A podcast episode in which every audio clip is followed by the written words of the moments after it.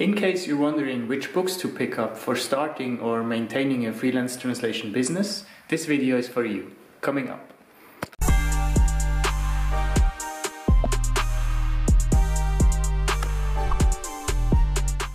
Hello and welcome back to the Freelanceverse. If you are or you want to become a freelance translator, chances are that you're also an avid reader. Even though it can be sometimes quite exhausting to still read after a full day of work, which is basically reading and writing the whole day, right? I still find myself reading books all the time, and I think this just comes with loving languages and, and reading in general. So I wanted to make a video this week about the books that I have read about freelance translation. Of course, this is not an exhaustive list, these are just the books that I've read so far and that I like the most.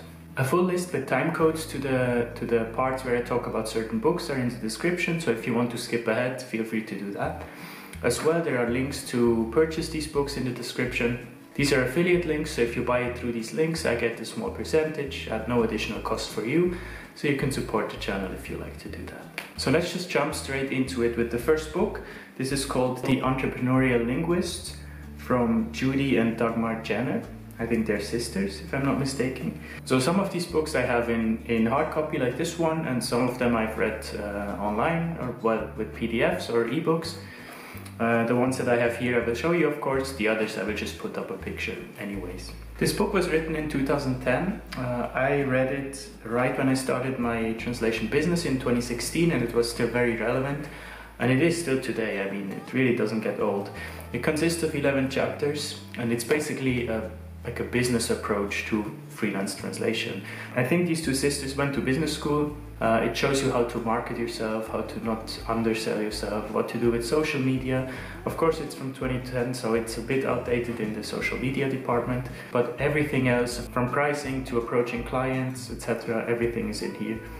A very important guide, especially if you're maybe not the best on the business side, but you're very creative and a very good translator, but you need help with the business definitely pick this book up. Very good book. It also has chapters about work-life balance, which uh, is also very important, especially when you're working from, from home. And they, they mention a couple of tools, how to do customer relationship management, etc. And a big part of the book is about blogs. If you're interested in that, definitely pick it up. Book number two is also one I have here. It's a very niche and technical book. It's called Audiovisual Translation Subtitling.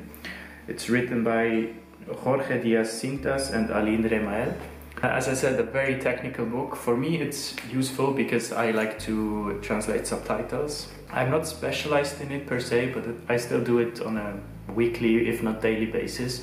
So this was really important to pick up a book for me and actually learn the technical side behind it. Because I learned this in my studies as well, but we just focused on one tool and one video type, but of course there are many different considerations, right? If you're translating for an internal company video or a advertisement that will go worldwide, it's, it's very different. So this book first gives an introduction into subtitling, what it is in general. Then it really goes into the technical aspect, what tools there are, how the tools work, and very in the, it goes really deep. So sometimes I really didn't understand what I'm reading, but it's cool to figure out new stuff. Then it goes into the linguistic and semiotic aspect of subtitling. Interesting as well, of course. So if you're interested in going into subtitling, this is definitely a very good book to start from. A link in the description as well. Two books, it turned out to be two books. It's also the last books I have physically here, the others I read as ebooks.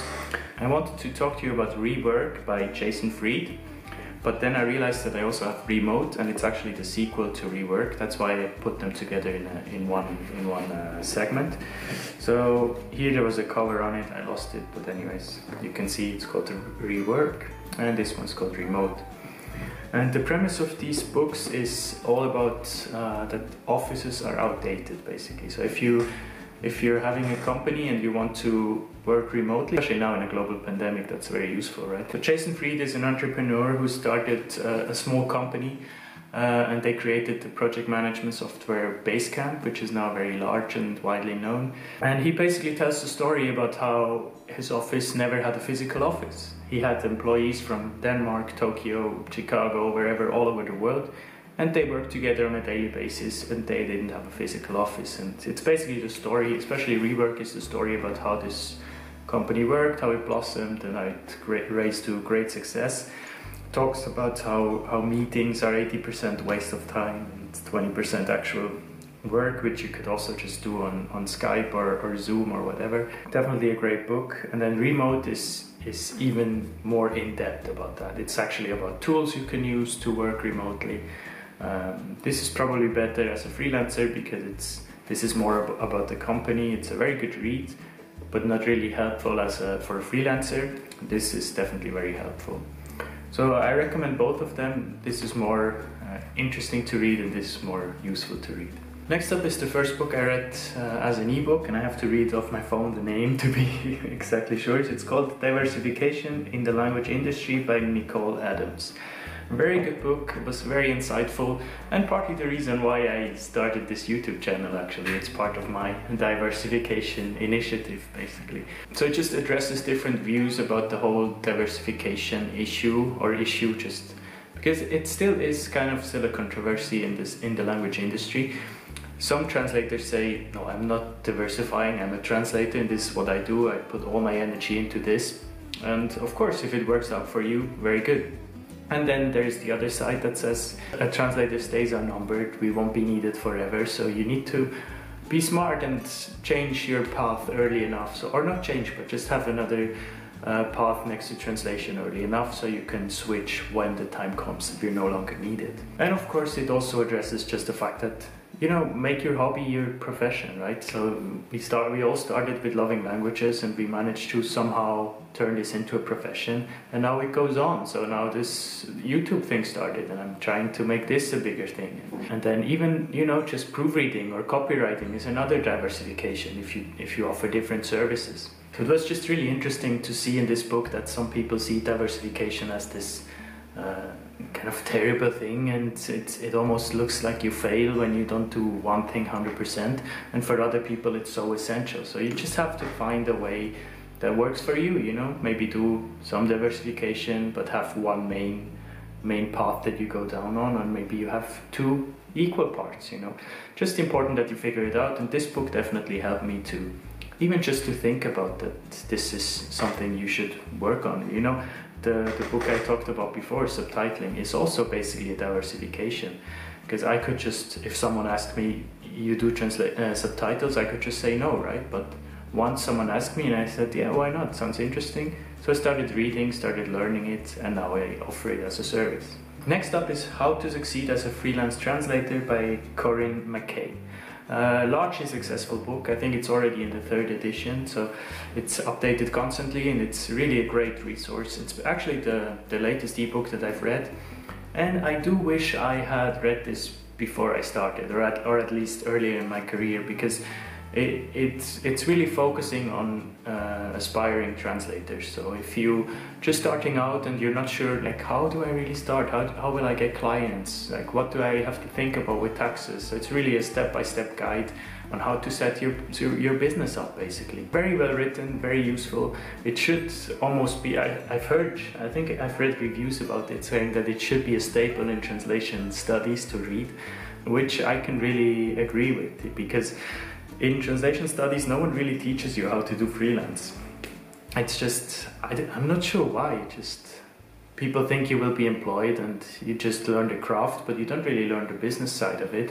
So, this book is a great help. Definitely pick it up if you're not sure how to start. It's a great way to help you start. And the last book I would like to mention is called The Marketing Cookbook for Translators by Tess Whitty. Now, unfortunately, I, I have read this book as a PDF or as an ebook, but I didn't manage to find it anymore. I don't know what happened, so I couldn't uh, recap, and it's been a while since I read it. What I remember is that it's been really useful for me to think about my marketing strategies because that's one thing you know when you just start and you get jobs and you just start to build your business and people start to contact you and yeah, you don't really think about marketing. Like, what should I do to actually gain better paying clients or, or more successful, more bigger clients? And this book actually helped me a lot to think about my strategies, how I approach my work. Uh, in, in a previous video, I said that you have to establish yourself as a professional, career based translator rather than someone that does it as a gig, right?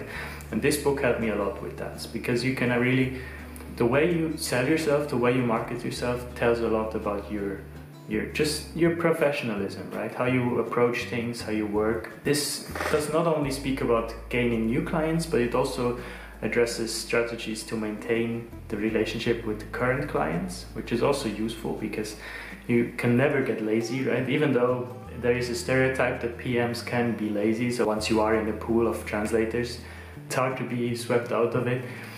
But still, uh, customer relationship management is very important. This book helped me a lot to achieve that. So definitely a marketing bible for translators. Link in the description. So there you go. These are all the language related books that I've read and I found useful. I think they were six in there or seven if you count the double recommendation. Uh, I hope it's useful for you. It's a really great way to learn about the profession and kind of also yeah in, involve yourself in the industry because all these these uh, authors they are established translators and you see them in facebook groups you see them in panels where they have discussion etc and it, it's just cool when you see them that you know that this book is from this person and you know what they think about the industry etc if you're serious about becoming a translator really get stuck in there and read the books that you like. I hope this video helps you a bit where to start and as I said, all the, all the books you find in the description. Now to the point I always make in this video, if you want to become a translator, you need to practice, practice, practice, and the best way to practice is translating. Why don't you start by translating this video? Uh, I will do the German as always, and if you want to do, I don't know, Swedish, French, or Portuguese, or wherever you're watching from, just click the wheel in the lower right corner and click Add Subtitle you can translate it as well as you can. It will come to me, I will just check it. I mean, of course I don't have the language skills, but I will just review it quickly if it all looks well. And I will publish it. You can also click that you would like to be featured as, as, a, as a translator and then your name will be in the description for this language. If you do that, let me know in the comments, I would really appreciate it. Uh, otherwise, I hope you enjoyed the video and see you next time. Bye bye.